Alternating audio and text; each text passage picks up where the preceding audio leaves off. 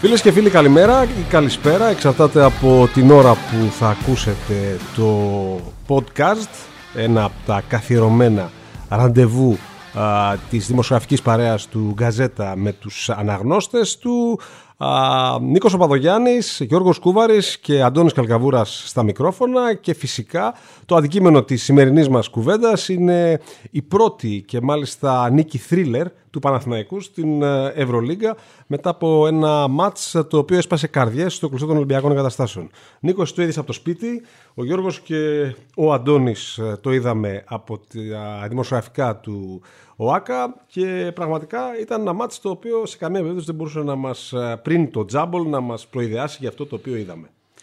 Ενώ δεν μου λείπει πάρα πολύ το γήπεδο και καμιά φορά αισθάνομαι ότι από την οθόνη βλέπεις πιο καθαρά τα πράγματα. Ε, σε αυτό το μάτς ήταν από τις λίγες περιπτώσεις όπου ήθελα να είμαι παρόν. Γιατί αφενός μου είχε λείψει η ατμόσφαιρα.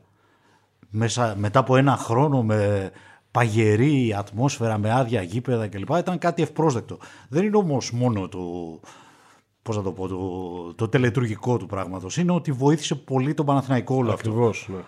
Ναι. Ε, προσπαθούσα να το θυμίζω όλο το χρόνο πέρσι στον εαυτό μου, να, να μην το ξεχνάω ποτέ, να το υποσημειώνω πάντα ότι ο Παναθηναϊκός πέρσι στο ναυάγιο αυτό που παρέδωσε, που υπέστη, έχασε και τρία-τέσσερα σπόρια από αυτά που παίρνει κάθε χρόνο από την έδρα. Πολύ σωστό. Όταν λέω σπόρια εννοώ κουκιά, εννοώ νίκες. Δεν, δεν το πάω στο πονηρό, διαιτησίες κτλ. Εννοώ ότι θα είχε τρει-τέσσερι βαθμούς παραπάνω μόνο από αυτούς που δίνει η έδρα. Μα μέχρι πρώτη Νίκο νομίζω ότι το ΆΚΑ ήταν άπαρτο κάστρο και ήταν ε, από τις ε, τρεις-τέσσερις πιο καυτές έδρες ε, της Ευρώπης. Και να πάμε και στον Γιώργο, ε, εμείς που είδαμε το μάτς και το συζητάγαμε και στη διάρκεια του αγώνα, επειδή το πρωτόκολλο ε, έδινε τη δυνατότητα στον Παναθηναϊκό να έχει μέχρι και 8.000 κόσμο στις Κερκίδες, το τελικό νούμερο που ανακοίνωσε η ΚΑΕ, το 5800, η αλήθεια είναι ότι εμένα με ξένησε λίγο. Ειδικότερα για την κρισιμότητα, εντός εισαγωγικών η λέξη κρισιμότητα του χθεσινού παιχνιδιού. Γνωρίζοντας και έχοντας πάει τόσα χρόνια στο ΟΑΚΑ, πιστεύω ότι το 5800 ήταν λίγοι. Θεωρώ ότι είχε παραπάνω από 5800 στο το γήπεδο χθες. Τουλάχιστον βάσει της εμπειρίας, όπως ξέρω εγώ το Ολυμπιακό στάδιο, πώς η ουσία είναι ότι δεν συμπλήρωσε το μαγικό νούμερο των 8.000. Αυτό Εντάξει, αυτό έπαιξε ρόλο και το γεγονός ότι περχόταν από την ήττα από το, Μονακό, αλλά πολύ περισσότερο από ναι, την εμφάνιση που είχε στον Άρη. Ναι, ρε φίλε, αλλά 8.000 για τον Παναθηναϊκό του μπάσκετ δεν είναι τίποτα. Και είναι ένα νούμερο το, οποίο. Όλα μέσα όμως. Ναι, και είναι ένα νούμερο το οποίο αν βρισκόταν χθες στο ΑΚΑ, ε, ίσως τα πράγματα να είχαν έρθει καλύτερα για τον Παναθηναϊκό νωρίτερα. Εντάξει, δεν το ξέρεις αυτό. Δεν μπορώ να βάλω στο χέρι στη φωτιά. Θα συμφωνήσω πάρα πολύ σε αυτό που είπε ο Νίκος, ότι το ΑΚΑ δίνει αυτούς τους βαθμούς ε, στο Παναθηναϊκό και θα πω ένα απλό παράδειγμα. παράδειγμα. Στο 87-82, θυμάσαι, σου είπα, ξεκινάω αυτό το μάτι. Τέλος. Και, και ξεκινάω αυτό το μάτι. Στο 82-87. 40 δευτερόλεπτα πριν το τέλος. Πέρσι το Ψάχναμε να βρούμε τίτλο για την ήττα του Παναθηναϊκού. Πέρσι, πέρσι. Ήσουν στο Βελιγράδι; Σε... Όχι, δεν ήμουν. Ε, γι' αυτό. Γιατί αν έχεις δει εκείνο τον ημιτελικό. Και το λέω, έχω δει, εντάξει, από την τηλεόραση. Αν τον έχεις ζήσει στο πετσί σου, δεν, δεν ξεκινάς ποτέ να γράφει το μάτι. Ναι. Ειδικά όταν η μπάλα είναι στα χέρια Γάλλου. Όπως ήταν με τον Τεκολό. Συγγνώμη, δεν έγραφε το μάτι. Προσπαθούσε να αλλάξει ναι, τον πρόλογο. Και εγώ, και εγώ ξεκίνησα να γράψω. Ναι. Για να είμαι ειλικρινής, είπα ότι τελείωσε μέχρι εδώ. Απλά αυτό που θέλω να πω είναι ότι πέρσι, σε αντίστοιχες περιπτώσεις, δεν γύριζε. Ενώ φέτος είναι αυτό που είπες το ΟΑΚΑ, να πεις ο κόσμος δεν παίζει μπάσκετ, αλλά όμως συγκεκριμένα στο ΟΑΚΑ και συγκεκριμένα στο Παναθηναϊκό παίζει. Καλό ή κακός παίζει. Είναι μέσα στο παιχνίδι. Είναι παράγοντας του παιχνιδιού ο κόσμος. Δεν θέλω να το πάω στη μεταφυσική εγώ. Ε, προσπαθώ να μπω στα παπούτσια των παικτών και των δύο ομάδων, των διαιτητών ακόμα.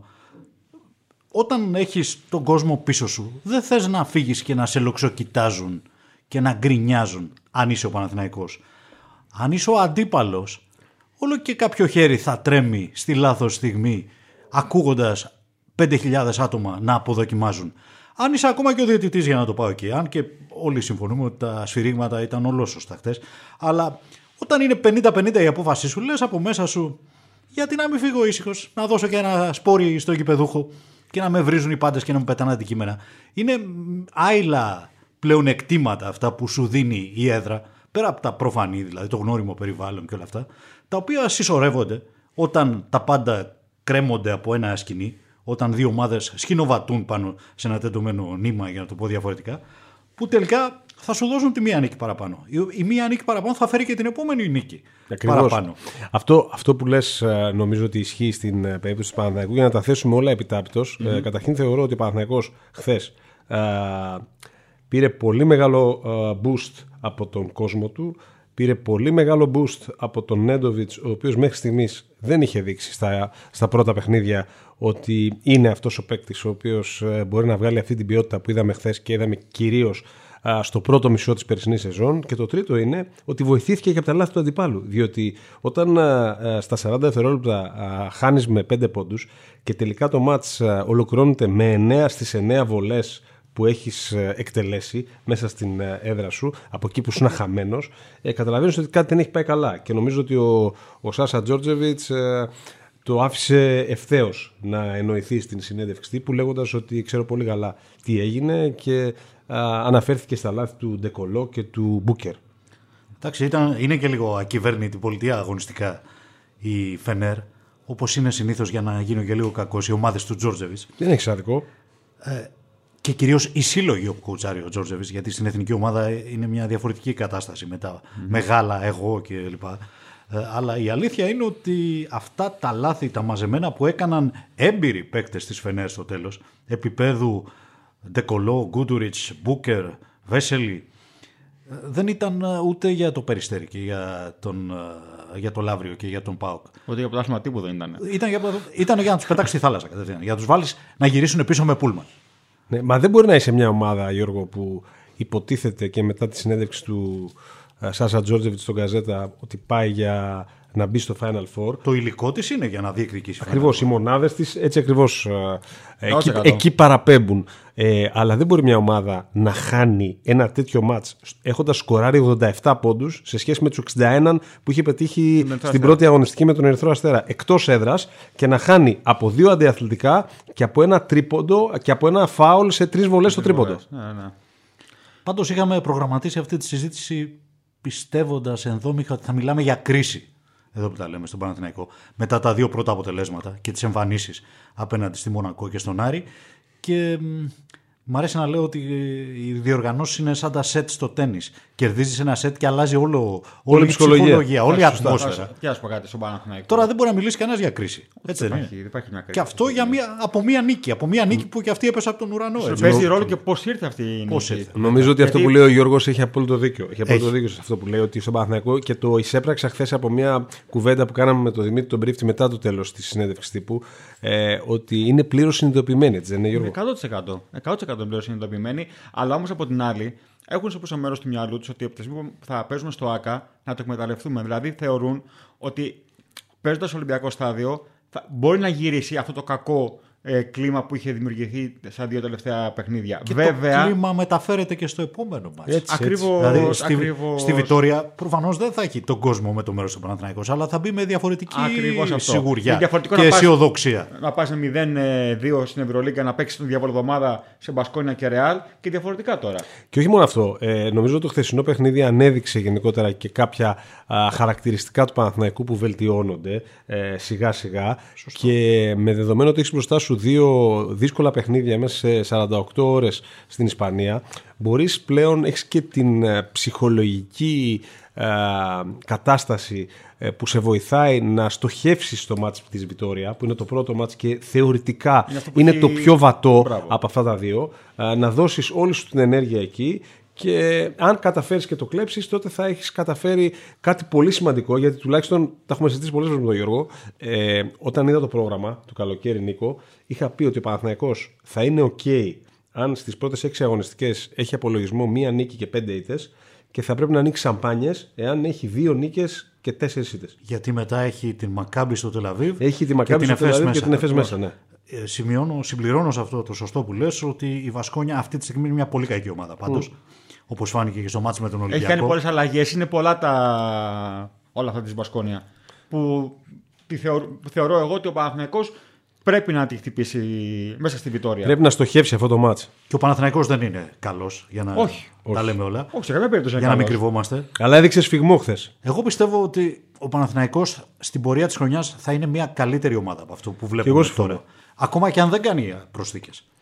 Νομίζω δηλαδή ότι είναι ορατό το σχέδιο του προπονητή Σχέδιο το οποίο εδράζεται στις δυνατότητες των συγκεκριμένων παικτών, αλλά ακόμα δεν βγαίνει καθόλου. Δηλαδή ο Παναθηναϊκός, όπως φάνηκε και από τα φιλικά, τα οποία συνήθως τα βλέπω με μισό μάτι, δεν πολύ παρακολουθώ, αλλά τουλάχιστον ήθελα να δω το σχέδιο του Πρίφτη που είναι και καλός φίλος και τον εκτιμώ και ιδιαίτερα. Το πρώτο του μέλημα, γνωρίζοντας ότι δεν έχει καλή οργάνωση η ομάδα του, δεν έχει καλό οργανωτή στο 5 5, ήταν να ξεκινάει από το να γεμίζει την άμυνά του με χέρια. Και δεν από αυτό ναι. να ξεκινάει να πηγαίνει σε γρήγορες επιθέσεις. Όχι απαραίτητα αιφνιδιασμό, αλλά επιθέσεις ε, 10 ακόμα, δευτερολέπτων. Ακόμα 12, και σε δευτερεύοντα δευτερόλεπτα. Ναι. Δευτερεύοντα, τριτεύοντα που λέει ο λόγος. Ναι. Αλλά ακόμα αυτό δεν γίνεται. Είναι παράλογο το ότι δεν γίνεται. Βάσει χαρακτηριστικών, ο Παναθηναϊκός θα παίξει καλύτερη άμυνα. Γιατί έχει πολλή αθλητικότητα και δεν μιλάω μόνο για τους ψηλούς, αλλά και για τους γκαρντ, ξεκινώντας και από το ένα ακόμα. Ο μόνος μη αθλητικός παίκτης του είναι ο Νέντοβιτς, που και αυτός δεν είναι κανένα ε, παιδάκι 1,70 που να μην αντέχει να πατήσει το παρκέ. Αλλά από το 3 και πάνω έχει πολύ μέγεθος ο Παναθηναϊκός και πολύ αθλητικότητα. Το είδαμε σε στιγμές όπου έπαιζαν ταυτόχρονα ας πούμε, ο Evans και ο Φλόιντ ή ο Παπαγιάννης στο 5 ε, δίπλα στον ε, ο Κάρο White. Ο White για μένα είναι μια πολύ σπουδαία μονάδα για αυτό που θέλει να παίξει ο Παναθηναϊκός. Και βεβαίως υπάρχει η μονάδα Παπαπέτρου η οποία γεμίζει το γήπεδο σε όλα. Απορώ πώς κάποιοι δεν βλέπουν πόσο αναντικατάστατος είναι ο, ο Παπαπέτρου στον. Δεν νομίζω υπάρχει κάποιο που το βλέπει, Νικό. Μπορεί και να μην υπάρχει. Ίσως να υπερτιμώ μερικές αντιδράσεις στα social media που η αλήθεια είναι ότι μερικοί κάνουν περισσότερο θόρυβο από όσο τους ε, αναλογεί. Εχθές πάντως ε, τα λεγόμενα του Δημήτρη Πλήθης στη συνέντευξη τύπου έκρυβαν πίσω από τις λέξεις γενικότερα κάποιες ειδήσεις μικρές για μας που ξέρεις, μας αρέσει να σκαλίζουμε λίγο το τι γίνεται στο ιστορικό της ομάδας όταν κάτι δεν φαίνεται. Ο Πλήθης είπε ότι ε, δεν ε, διανοούμε να κερδίζουμε μάτς στους 87 πόντους. Ε, είπε την πραγματικότητα. Είπε πραγματικότητα. Ναι. Ε, και πραγματικά είπες, χρησιμοποίησες μια λέξη παράλογο πριν. Αυτό ήταν το παράλογο. Το ότι ο Παναθηναϊκός κέρδισε αυτό το μάτς πετυχαίνοντας 91 πόντους. Αυτό δεν το κάνει. Και ναι. χωρίς τρίποντο. Αυτό, χωρίς και χωρίς τρίποντο. Μέχρι στα 28 σούτ εντός έδρας. Αυτό Παναθηναϊκός στη σεζόν δεν θα το κάνει. Δεν θα κερδίσει τα μάτια 90 πόντους. Θα yeah. τους πηγαίνει σε 70. Προσπαθούν να πηγαίνει σε 70. Αυτό που έκανε εχθέ ο Παναθηναϊκός δεν ήταν ο κανόνας, ήταν η εξαίρεση, μεγάλη εξαίρεση. Γιατί ο πρίφτης, το δόγμα του είναι αυτό, να παίζουμε άμυνα. Αλλά χθες όμως είδαμε ότι σε κανένα δεκάλεπτο δεν δέχτηκε ε, λιγότερος από 20 πόντους. Ναι, ακριβώς. Και έγιναν, είδαμε και κάποιες εικόνες, χρησιμοποιώ την ίδια λέξη, παράλογες στην άμυνα του Παναθηναϊκού. Απροσδόκητες. Δηλαδή να είναι πολύ ευάλωτος στους ψηλούς του. Εκεί που υποτίθεται ότι ε, μπορεί να σκεπάζει το καλάθι. Παρ' όλα αυτά πίσω στο low post έφαγε τους πολλούς πόντους, ειδικά στο δεύτερο ημίχρονο. Με τον Μπούκερ και με τον Βέσελη και με τον Πιέρ. Βέβαια, πολύ καλοί παίκτες αυτοί. Πολύ καλοί σκόρες στο low post. Αλλά είναι περίεργο γιατί ο Παναθηναϊκός πήρε το match με τους δύο χειρότερους περιφερειακούς αμυντικούς του. Δηλαδή με τον Μέικον και τον Έντοβιτς να παίζουν 15 λεπτά μαζεμένα στο τέλος. Ο Πέρι δεν έπαιξε καθόλου στο δεύτερο ημίχρονο ουσιαστικά. Και παρόλα αυτά δεν έπαθε καθόλου ζημιά από την περιφέρεια και την έπαθε ζημιά πίσω. Είναι μια εικόνα, πώς να το πω, λίγο απροσδόκητη για τα δεδομένα των δύο ομάδων αυτή του δεύτερου ημιχρόνου. Ενώ το πρώτο ήταν πιο φυσιολογικό αυτό που βλέπαμε. Εγώ θέλω να προσθέσω στην κουβέντα και δύο άλλα στοιχεία τα οποία έπαιξαν ρόλο. Καταρχήν, ε, ο προπονητής του Παναθηναϊκού ε, αρκετές φορές και στη συνέντευξή του στον Καζέτα, στον Γιώργο τον Κούβαρη, αλλά και χθες ε, στα πηγαδάκια μετά τη συνέντευξη τύπου, είπε ότι μην περιμένετε παίχτη και σύντομα. το είχε πει και δημοσίως στον Καζέτα και αυτό θα πρέπει να το έχει καλά στο μυαλό του ο κόσμος ο οποίος έχει κολλήσει με την καραμέλα του πότε θα έρθει δημιουργός. Αυτό είναι το ένα. Και το δεύτερο το οποίο δεν το έχουμε συζητήσει και νομίζω ότι αξίζει να το σχολιάσουμε, είναι ότι ο νέος κανονισμός του, του challenge ε, της απόφασης ε, των διαιτητών ε, ουσιαστικά ε, χάρισε στον Παναθηναϊκό μια επιπλέον επίθεση στο τέλος. Διότι στο φάουλ που γίνεται από τον Γκούντουριτς στον Μέικον, ο πρίφτης ζητάει challenge, το βλέπουν οι διαιτητές ξανά και καταλαβαίνουν μέσα από το replay ότι είναι αντιαθλητικό και δίνει κατοχή έξτρα μετά τις βολές στον Παναθηναϊκό. Νομίζω ότι θα έπρεπε να το κοιτάξουν ούτως ή άλλως οι διαιτητές. Ότι δεν χρειαζόταν δηλαδή παρέμβαση του προπονητή, αλλά όντως αυτός ο νεοτερισμός, που δεν είναι νεοτερισμός γιατί υπάρχει στο NBA, αυτό το δάνειο από το NBA, που το κάνει συχνά η Ευρωλίγα, να δανείζεται πράγματα από τους Αμερικανούς και καλά κάνει, λίγο ως πολύ. Ε, πράγματι είναι σημαντικός. Εμένα με ξενίζει κάτι άλλο. Ότι αυτά τα replay τα δείχνει και το Matrix του γηπέδου. Βέβαια. Το οποίο κατά τη γνώμη μου είναι τελείως λάθος. Και δημιουργεί Θα πρέπει να απαγορεύεται. στον κόσμο, βέβαια. Είναι άλλο ένα Συν προς το γηπέδο. της έδρας. Ακριβώς. Ναι. Άλλο, ένα, άλλο ένα σποράκι της έδρας. Γιατί ε, όταν πεζόταν το replay της επίμαχης φάσης στο βίντεο. Φώναξε ο κόσμος μόλις το είδε. Ε, φώναξαν όλοι. Ακριβώς, το, το ναι. ξεκούφανα τον ηχολήπτη μας. μεταξύ, είμαι βέβαιος. Φώναξαν όλοι. Όσο Χρήστος να είναι, Λόλος. παίζει, παίζει και αυτό ρόλο στου, στην τελική απόφαση του διαιτητή. Ειδικά αν ο διαιτητής είναι άπειρος και ε, πάντως, επηρεάζεται εύκολα. Η ουσία είναι ότι ο πρίφτη ε, έδειξε αντανακλαστικά εκείνη τη στιγμή. Όντως. Έδειξε, ναι. Ήταν έτοιμος. Και ο Τζόρτζεβι έδειξε. Α, Ήταν έτοιμος. Ήταν λάθος. Και, Έτσι κι αλλιώς. α, όλο αυτό έχει και μια τεχνική, διότι πρέπει να ξέρεις πού να το χρησιμοποιήσεις στο challenge, Σωστά. άμα είναι ένα. Σωστό. Αν, ε, θυμάμαι, θυμάμαι, δεν θυμάμαι ακριβώς, αλλά ε, σε κάποια φάση νωρίτερα μέσα στο match έλεγα από μέσα μου και πιθανόν να το έγραψα κιόλας στο live ότι εδώ μπορούσε να χρησιμοποιηθεί το challenge από τον Παναθηναϊκό. Ο Πρίφτης το κράτησε όμως για το τέλος. Και αυτό ήταν μια δικαίωση τελικά. Γιατί αν το είχε χρησιμοποιήσει θα είχε χαθεί το match. Αν είχε δοθεί απλό φάουλ εκεί Λοιπόν, ε, Να η πω ουσ- κάτι πες το, Γιώργο. θέλω επίσης. Δύο πραγματάκια. Το ένα, είπαμε για τον Νέντοβιτς. Okay, ο Απέτρο, ο οποίος είναι πολύ Μεγάλος διάσημος κέρδος ο παίκτης. Νέντοβιτς. Σίγουρα, 100%. Μα Ο αυτό- Νέντοβιτς, με συγχωρείς, φάνηκε να το, να το χρειάζεται ο ίδιος. Μπράβο. Αυτό ακριβώς έγραψα και εγώ στο blog. Δηλαδή το, ήταν το, σαν το να- έφτιαχνε τον εαυτό του. Σαν να, μην πίστη- να είχε χάσει την πίστη του προς τον εαυτό του. Και μετά Γι' το αυτό τέλος, ξέσπασε πολύ και μετά. μετά. το τέλος του αγώνα έβγαλε και μια κραυγή καθώς πήγαινε να μιλήσει Ξέσπασμα. στο flash interview Ναι, ήταν ξέσπασμα, ε, τε- προς, τρελό τον κόσμο, ξέσπασμα. προς τον κόσμο και έφτιαξε ακόμα περισσότερο το κλίμα. Ταλαιπωρήθηκε ναι, πάρα βέβαια. πολύ με τον COVID, με το long COVID, με τις Ιούλιο, επιπτώσει του COVID. Ιούλιο ξεκίνησε να κάνει τις πρώτες δειλέ ατομικές προπονήσει. Ο άνθρωπος έμεινε 6-7 μήνες έξω. Ε, Όπως έγραφα στο προηγούμενο σχόλιο μου, αυτό το καιρό μοιάζε περισσότερο με επιχείρημα υπέρ του εμβολιασμού ο Νέντοβιτς παρά με, με μπασκετμπολίστα ενέργο. καλό, Πες το Γιώργο. Πάντως ο Νέντοβιτς θεωρώ ότι ύστερα από αυτή την ε, εμφάνιση που έκανε, την οποία την έψαχνε πάρα πολύ καιρό. θα Ξεμπούκωσε. δούμε- Μπράβο, ακριβώς. Αυτό πήγα να πω. Ξεμπούκωσε και θα δούμε ένα τελείω διαφορετικό Νέντοβιτ από εδώ και στο εξής. Αλλά θέλω να εστιάσω περισσότερο στο Μέικον. Γιατί ε, θεωρώ ότι έχει καταλάβει ο Μέικον ότι για να μπορέσει να παίξει στον Παναθηναϊκό και να έχει χρόνο συμμετοχής είναι να αφομοιώσει το ρόλο που του δίνει ο Πρίφτης. Μα έχει μαλλιάσει η γλώσσα του του Πρίφτη. Αν έχει μαλλιάσει, λέει, άστα να πάει. Ε, και ξέρει ότι αν δεν παίξει συνετά, δεν είναι συγκεντρωμένος στο παιχνίδι του και δεν πάρει προσπάθειες από τα μαλλιά, τραβηγμένες πάρα πολύ, θα κερδίσει και το χρόνο συμμετοχής μέσα στο παιχνίδι όπως έκανε εχθές. Με ξέρεις δύο λάθος πάσες που έκανε. Οκ, δεν είναι καθόλου playmaker ο άνθρωπος. Λογικό να κάνει και τα λάθη του. Έτσι. Ε, και για αυτό το λόγο, άλλωστε, ο Πέρι έμεινε τόση ώρα στον πάγκο. Του το δίνω όμως του Μέικον, να σου πω γιατί. Γιατί είναι ένας παίκτης ο οποίος αποδεικνύει ε, με σταθερότητα ότι μπορεί να σκοράρει και στα δύσκολα. δηλαδή έχει αυτή την το πήρε ποιότητα. πάνω του. Έχει το, ναι, έχει Είναι αυτό που λέμε προσωπικότητα. bowler. Ναι. Ε, αυτό είναι το παιχνίδι του. Έχει και άγνοια Αλλά κινδύνου γενικά. Θα πρέπει όμως να θυμόμαστε ότι ο Μέικον και όχι μόνο αυτός και άλλοι παίκτες του Παναθηναϊκού δεν έχουν ξαναπέξει στην Ευρωλίγα. Αυτό. Έτσι, έτσι. Η διαφορά επίπεδου είναι πολύ μεγάλη από το BCL μέχρι την EuroLeague. Εγώ θεωρώ ότι μπορεί να σταθεί. είναι όμως. σαν να φεύγεις από την Ευρωλίγα και να πηγαίνεις στο NBA. Μα είναι τέσσερις οι παίκτες του Παναθηναϊκού Αυτό λέω. που είναι στο rotation και αν βάλουμε και το Μαντζούκα 5, γιατί χθες το παλικαράκι έπαιξε και 4,5 λεπτά. και ήταν- Τιμιότατος. Και όχι, Τιμιότατος. όχι garbage time. Έπαιξε. Ακριβώς. Ε, είναι μάρκαρε το είναι West. ο Αυτό Οκάρο που White. Είναι ο Οκάρο White. Είναι ο Φλόιντ.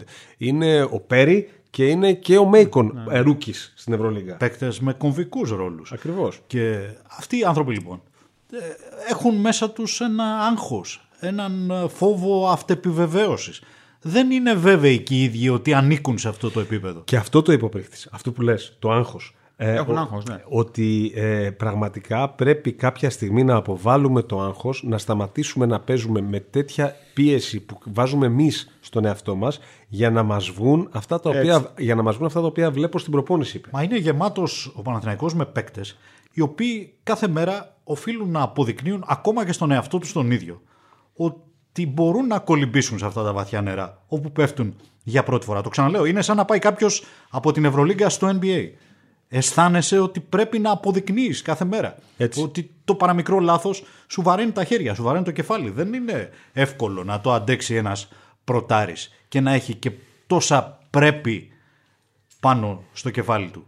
Κοίτα, Θα αυτό, το βλέπουμε συχνά αυτό. Αυτό έχει και μια διπλή ανάγνωση. Για το λόγο του ότι ο Φλόιντ, για παράδειγμα, φαίνεται το παιδί μπαίνει μέσα, έχει άγνοια κινδύνου θα πάει δυνατά στις φάσεις, θα πάει στα rebound δυνατά, θα, θα βγάλει τρομερή ενέργεια. Και ειδικά το κάρφωμα, το follow κάρφωμα που κάνει μπροστά από το Βέσελη, ε, εγώ το κοιτάξτε τι έκανε τώρα το παιδί. Ε, ναι, γιατί έχει μάθει, έχει μάθει να παίζει με το ενστικτό του ο Φλόιντ και επίσης δεν έχει ευθύνες μες στο γήπεδο ο Φλόιντ. Ο Μέικον και ο Περί έχουν την μπάλα. Έχουν, διαφορετικό, διαφορετικό. έχουν το κουμάντο. Έχουν τις αποφάσεις στο παιχνίδι. Γι' αυτό ο Παναθηναϊκός αυτή τη στιγμή πατάει στους έμπειρους παίκτες. Υποχρεωτικά στον Παπαπέτρου, στον Νέντοβιτς, ακόμα και στον Παπαγιάννη που υποφέρει πάρα πολύ από το σχήμα του φετινού Παναθηναϊκού. Ο Παπαγιάννης πάει πάνω κάτω σε παρκέ και δεν μπαίνει μπάλα. Γιατί, Γιατί ο Παναθηναϊκός δεν έχει ε, περιφερειακό παίκτη που να ξέρει να στήσει ένα πικενρό. Ακριβώς. Ο Παπαγιάννης έμαθε έχει όλα τα χρόνια. συνεργασία. Ποιοι στείλουν πικενρό μπάνιο, ξέρετε; Ο Παπαγιάννης έμαθε όλα τα χρόνια. Παίζει με τον να, καλάθι. Να ξεκινάει ο point guard κάθετη ε, κίνηση και να. Του πετάει τη λόμπα. Ακριβώς. Μόλις κλείνει η άμυνα πάνω του, ο Παπαγιάννης μένει ελεύθερος στην πίσω πόρτα και καρφώνει με τη μία. Αυτό είναι το παιχνίδι του Παπαγιάννη. Μα... Στον τωρινό Παναθηναϊκό δεν μπορεί να το κάνει, να το εξυπηρετήσει κανένας αυτό. Όλες οι assist που παίρνει ο Παπαγιάννης, με συγχωρείς Γιώργο, είναι από τον Παπαπέτρου ή από τον Νέντοβιτς. Μπράβο. Οι δύο δεν είναι ούτε από τον Πέρι ούτε από τον Μέικον. Και, και, και γι' αυτό έχει αρχίσει και βάζει και ένα-δυο σουτάκια γιατί, παίρνει, γιατί πρέπει να βρει κάτι να κάνει. Κοίτα, παίρνει δύο σουτάκια από, τη, από μέση απόσταση γιατί ακόμα στο low post παιχνίδι είναι πάρα πολύ πίσω. Και πίσω ο Παναθηναϊκός δεν έχει τεσάρι που να μπορεί να βγει έξω να σουτάρει αξιόπιστα. Και μπουκώνει λίγο η ρακέτα του στην επίθεση. Σωστό. Δεν έχει τον Μίτογλου που μπορεί να βγει να σουτάρει τρίποτα και να ανοίξει Το λεγόμενο stretch four. Ναι. ναι, ναι. Ε, οπότε ο Παπαγιάννης υποφέρει και από αυτό. Δεν μπορεί μέσα στον ποτηλιάρι. Αν παρατηρήσετε τα παιχνίδια, τα παιχνίδια του Παναθηναϊκού φέτος, ο Απαγιάννη συνέχεια κάνει screen στο playmaker, κάνει dive έτσι ώστε να πάρει. Και περιμένει την πάσα που δεν έρχεται ποτέ. Ποτέ. ποτέ. Κόβει μέσα στο καλάθι και περιμένει την μπάλα. Ε, σε τέτοιες φάσεις. Ε, όχι, νοσταλγό, όχι μόνο τον καλάθι. Το διαμαντίδι, λέω. Αν ο διαμαντίδι με τον blue jean έμπαιρε μέσα, θα του έδινε τρεις εύκολα, εύκολα. εύκολα. εύκολα. Είναι και σε καλή κατάσταση. Λεπτός και λοιπά, στεγνός, όπως πάντα. Και κάτι άλλο που είπες, Αντώνη, έχω μία ένσταση όσον αφορά το δεν θα πάρει παίκτη ο αυτό ναι, μεν το λένε στον Παναθηναϊκός, ναι, μεν το λέει, το βγάζει προς τα έξω αυτό ο coach πρίφτης, για το λόγο ότι ο τύπος δεν βρει αυτό που ψάχνει. Ο Παναθηναϊκός όπως ότι ψάχνει, παίχτη και ότι κοιτάζει και έχει ανοιχτά τα μάτια του και κοιτάζει και ψάχνει και έχει ανοιχτά τα μάτια του. Καταρχήν, για το θέμα που αποκάλυψες εσύ για τον ε, Γιώργη Φερέλ, ε, με το Φερέλ πράγματι μιλούσε. Βέβαια, βέβαια. Είχε φτάσει σε συμφωνία, ναι, είχε ναι. φτάσει σε συμφωνία για τα λεφτά και όταν πλέον ο Φερέλ είπε το ναι, ότι έρχομαι, πάμε στις λεπτομέρειες τις οικονομικές, ο Παναθηναϊκός έκανε πίσω γιατί δεν υπήρχαν τα λεφτά. Εκείνη τη στιγμή. Ναι. Το να βρεις τον παίκτη που θέλεις σημαίνει και το οικονομικό κομμάτι. Δηλαδή να βρεις τον παίκτη που θέλεις και στα λεφτά που έχεις. Τα λεφτά είναι λίγα του Παναθηναϊκού, ναι. έτσι. Ο Παναθηναϊκός ε, ψάχνει, μιλάει αυτή τη στιγμή... με τον Γιώβιτς ή με οποιονδήποτε, αλλά, αλλά ρώτησε και για τον Μάτζαρη. Θέλω να πω ότι δεν είναι τόσο εύκολο να πάρεις ένα point guard Όχι, το θέμα είναι που να σου κάνει τη δουλειά. Ο Παναθηναϊκός για μένα αυτό που του λείπει είναι ένας παίκτης που θα μπορούσε να είναι ο Χουέρτας. Σε αυτό του ένας δημιουργός καθαρός. Για να καταλάβει ο κόσμος πώς έχει αλλά, το πράγμα. Αλλά κοστίζουν και όλα αυτοί οι παίκτες. Όχι, ο Παναθηναϊκός είναι σε, σε συζητήσεις με ατζέντιδες ε, αντιλαμβάνεται ότι. Οι ατζέντιδες προτείνουν όπως πάντα. Αντιλαμβάνεται ότι ο κάθε παίκτης έχει μια αξία, προσπαθεί να την κατεβάσει λίγο σε ένα λογικό επίπεδο και από εκεί και πέρα δεν είναι σε θέση αυτή τη στιγμή να έχει τα χρήματα για να τα καταθέσει και, και να προχωρήσει. Βάσει του ρεπορτάζ, ξέρω ότι ο Παναθηναϊκός θα περιμένει σίγουρα το επόμενο δεκαήμερο να ολοκληρωθούν τα ρόστερ του NBA, να δουν ποιοι θα βγουν στην αγορά και ποιοι μπορούν να ταιριάζουν στα δικά του Ακριβώς, γιατί αυτή τη στιγμή Έχει... οι ομάδες του NBA έχουν 15, 16, 17 παίκτες. Πολλές. Πολλούς έχουν συμβόλαια μόνο για την προετοιμασία. Μπράβο, για Όπως οι Bucks, ας πούμε, έχουν τον Eliza Bryant της Maccabi που έπαιξε πέρσι. Αυτός ο παίκτης θα μείνει ελεύθερος. Τον χρησιμοποιώ ως στοιχείο παράδειγμα ναι, ναι, γιατί ναι. μου ήρθε στο μυαλό. Τέτοιοι υπάρχουν. Ο Αρχιδιάκον, για παράδειγμα, που έχει ακουστεί για, το, ναι. για τον ε, Παναθηναϊκό Τέτοιοι υπάρχουν πολλοί και θα μείνουν άνεργοι. Και ο Παναθηναϊκός έχει μιλήσει και με τον Γιώβιτς, έχει βολοσκοπήσει τις ε, προθέσεις του, τι ακριβώς είναι, σε τι κατάσταση βρίσκεται. Πολύ βασικό. Αυτό Πόσο χρόνο χρειάζεται για να είναι έτοιμος; Περίπου το αρχές Νοεμβρίου θα είναι έτοιμος να, να παίξει. Το θέμα είναι ο Παναθηναϊκός μπορεί να περιμένει μέχρι αρχές Νοεμβρίου. Αν δεν βρει αυτό που ψάχνει στο NBA από τα κοψίματα, τότε ενδεχομένως θα προχωρήσει και να βάλει σε προτεραιότητα τον Γιώβιτς. Αυτή τη στιγμή δεν είναι η προτεραιότητά του, περιμένει το NBA.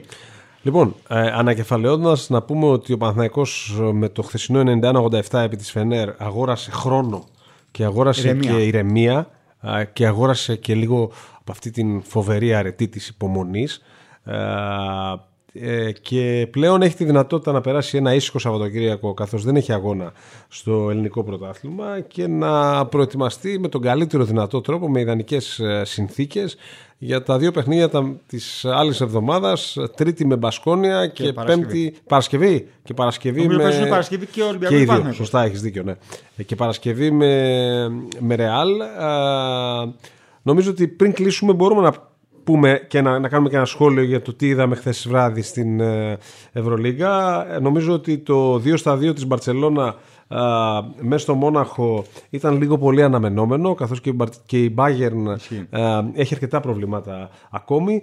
Για μένα είναι λίγο, έκπληξη, είναι λίγο έκπληξη και το 2 στα 2 της Zenit ε, έχοντας ε, ένα παθητικό το οποίο είναι κατά μέσο όρο κάτω από τους 70 πόντους και στα δύο πρώτα μάτς και φυσικά η έκπληξη είναι ε, το διπλό του Ερυθρού Αστέρα ο οποίος πάντως με τον τρόπο με τον οποίο κέρδισε έδειξε ότι οι 61 πόντι που δέχτηκε στο, στην πόλη, στην πρεμιέρα και οι 63 ναι, που δέχτηκε στο Τελαβίβ δεν είναι τυχαίοι. Ε, βέβαια. Δεν έχω την αίσθηση ότι είναι πολλέ οι αναξιόπιστε ομάδε φέτο. Α πω κάτι, πριν ολοκληρώσει. Αυτό για τη Μακάμπη δεν έχει κάνει προετοιμασία, παιδιά. Δεν έχει δώσει φιλικά παιχνίδια λόγω του COVID. Συγγνώμη που ναι. διάκοψα. Ταλαιπωρήθηκε πάρα πολύ, ναι, ναι. βέβαια. Ναι. Αυτό, το βάλω αυτός στην εξίσωση δηλαδή. Ναι. Αρχές Οκτώβρη είμαστε ακόμα. Είναι λογικό βεβαίως, λογική αυτή η εικόνα, αλλά έχω την αίσθηση ότι οι ομάδες που δεν θα εμπνέουν εμπιστοσύνη φέτος θα είναι περισσότερες από άλλες χρονιές. Και δεν μιλάω σε επίπεδο κορυφής, Μπαρσελόνα, είναι το θέσμα κλπ. Ενώ τις ομάδες με τις οποίες θα παλέψει για παράδειγμα ο Ολυμπιακός για να μπει στα Είναι αρκετές οι ομάδες όμως οι οποίες ακόμη δεν έχουν βρει ρυθμό. Χρειάζεται ναι. χρόνος για να το πω ανάποδα, νομίζω ότι ο Ολυμπιακός είναι σε καλή μοίρα φέτος γιατί πιστεύω ότι στην πορεία θα φανεί πιο συμπαγής και αξιόπιστος από αρκετούς ανταγωνιστές. Επειδή ακριβώς έχει έναν ισχυρό πυρήνα, επειδή έχει δύο ηγέτες στο γήπεδο. Ο Παναθηναϊκός αν είχε έναν από τους Σλούκα και Βόκαπ, θα ήταν μια ομάδα, ένα, ένα τουλάχιστον ράφι πιο ψηλά. Γι' αυτό και θεωρώ ότι το απόψινό μάτι του Ολυμπιακού με την Real Madrid είναι ένα πολύ ασφαλές, πρώιμο βέβαια, crash test. Με την έννοια ότι αυτή τη στιγμή, όπως έχω δει τη Real στο πρώτο μάτς αλλά και σε κάποια μάτς της ASB και στο Super Cup, ε, είναι η καλύτερη ομάδα στην Ευρώπη αυτή τη στιγμή. Θα μετρήσει το ναι. ανάστημά του ο Ολυμπιακός. Όχι απαραίτητα ότι αυτό το σημερινό ανάστημα του Οκτωβρίου θα είναι ίδιο με το ανάστημα του Μαΐου ή του Μαρτίου ή του Απριλίου, αλλά τουλάχιστον θα ξέρει πού βαδίζει σε σχέση με τις ομάδες κορυφής. Θα βγάλουμε ένα πρώτο συμπέρασμα σχετικά, για τους, σχετικά με τους πρώτους συσχετισμούς γενικότερα στην Ευρωλίγα. ώστε να κάνουμε το επόμενο podcast με κόκκινη απόχρωση, γιατί το σημερινό ήταν αφιερωμένο αποκλειστικά στον Παναθηναϊκό. Και εγώ θα κάνω αλλαγή το μελάγε. Και εσύ θα, ναι, θα, θα ζήτα αλλαγή και βγει. Επίλογος Γιώργος Κούβαρη. Τι πω το εξή αυτό που είπαμε και, πριν, ότι ο Παναθηναϊκός όντως κέρδισε την ηρεμία που την είχε πάρα πολύ μεγάλη ανάγκη. Έβαλε μια ένεση ψυχολογίας εν ώψη της ε, συνέχειας και μπορεί πλέον ο πρίφτη να δουλέψει απερίσπαστος, χωρίς να έχει από πάνω του ένα μεγάλο βάρος. Πρέπει.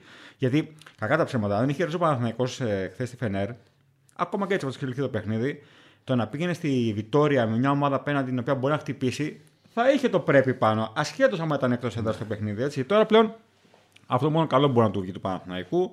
Ε, αν κάνει μία νίκη στα δύο επόμενα παιχνίδια, πιστεύω θα είναι ό,τι καλύτερο θα μπορούσε να σκεφτεί. Μάλιστα. Λοιπόν, με την απαραίτητη συνδρομή του Χρήστου Λόλου, ο οποίος εκτελεί χρέη και ηχολήπτη, αμαλάχη. Και φωτογράφο, τα πάντα. Άνθρωπος ορχήστρα.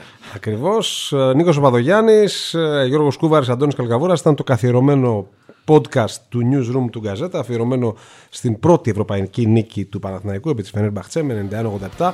Να είστε καλά, καλή συνέχεια.